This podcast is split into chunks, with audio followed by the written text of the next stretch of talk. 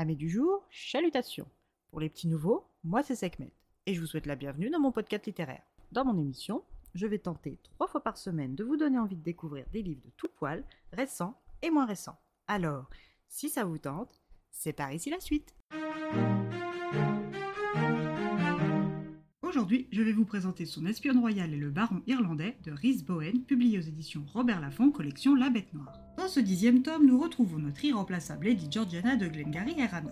Après le mariage de Marina avec son cousin princier, Georgie a été enlevée avec l'assistance de Queenie par Darcy O'Mara pour une virée en amoureux. Sur la route, la nuit, la neige et le froid commencent à tomber. Quand n'y tenant plus, Georgie interroge son amoureux sur leur destination. Darcy a prévu de l'emmener à Greta Green, en Écosse, afin de s'y marier en toute discrétion avant de pouvoir le faire en grande pompe. Georgie, qui est très à cheval sur l'étiquette, refuse d'aller plus loin avec lui tant qu'elle ne sera pas une honnête femme, ce que Darcy approuve, d'où sa surprise. Lady de Rannoch est sur le point de devenir Madame O'Mara dans quelques heures. Mais si seuls les obstacles sociétaux, comme son appartenance à la famille royale, sa religion anglicane, sa famille, l'affaire serait déjà réglée, mais maintenant c'est au tour de la météo de s'en mêler. Le blizzard épaissit de minute en minute, les contraignant à l'arrêt pour la nuit. Après avoir dû rebrousser chemin, il trouve une auberge miteuse, proche de la ville de York dans le Yorkshire, bien nommée Le Noyer. Darcy et Georgie partagent une petite chambre froide jusqu'au lendemain. Dès le lever du soleil d'hiver, les deux amoureux reprennent la belle voiture empruntée par Darcy et se rendent à York dans le but de prendre le train direct pour l'Écosse. Après une pause roborative bienvenue, notre couple prend le journal quand un article attire l'attention de Darcy.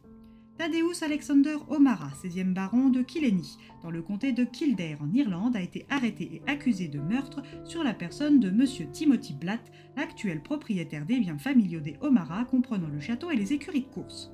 L'accusé aurait frappé mortellement sa victime avec une ancienne massue de combat familial. À la lecture de cet article, Darcy sait que malgré les relations houleuses et particulières qu'il entretient avec son père, son devoir de fils est de se tenir près de lui dans cette épreuve. Il donne alors les clés de la voiture à Georgie, il lui indique où rapporter la voiture et prend un train dans la foulée pour rejoindre l'Irlande en lui promettant de l'appeler soit au château de Kingston, soit à Rannoch House.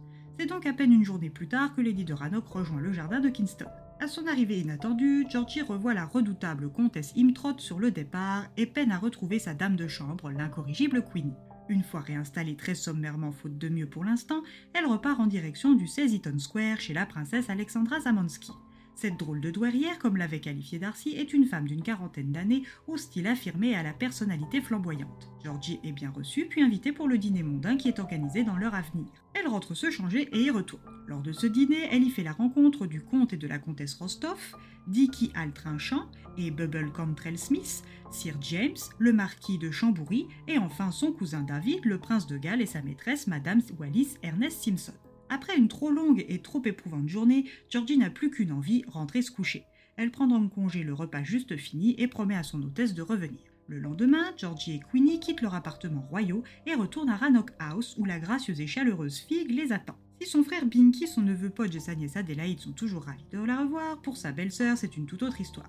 Fig qui se tient informée sait déjà dans quelles affaires se trouve Darcy et en profite pour asticoter Georgie sans vergogne. Mais tant qu'elle n'a pas reçu le coup de téléphone de son fiancé, Georgie tolère les pics de Fig et serre les dents. Le coup de téléphone ne se fait pas attendre plus longtemps, mais son contenu est à mille lieues de ses espoirs.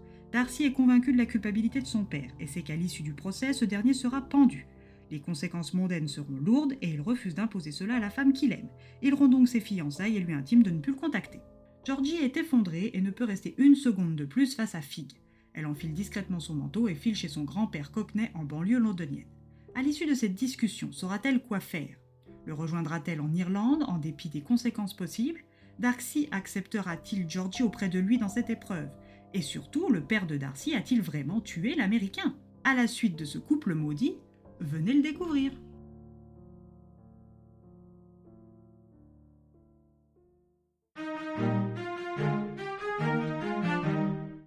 Comme toujours avec cette série, c'est un véritable plaisir de lecture. Et ce tome fait bien avancer la relation qui lie Georgie à Darcy. Avec cette série, vous avez la possibilité de lire tous les tomes indépendamment les uns des autres sans pour autant vous y perdre. Mais je ne saurais trop vous conseiller que de les lire à fait pour une expérience livresque encore meilleure. Et bien voilà, j'en ai fini pour aujourd'hui. J'espère que cet épisode vous aura plu et vous aura donné des nouvelles idées de lecture. Si vous souhaitez découvrir d'autres petits moments littéraires tout droit sortis de ma bibliothèque, je vous retrouve le jeudi 15 février prochain pour un nouvel épisode. si d'ici là je vous manque de trop, vous connaissez le chemin sur Instagram, at les lectures de Sekhmet. Sur ce, chalut les amis, et à la prochaine thank you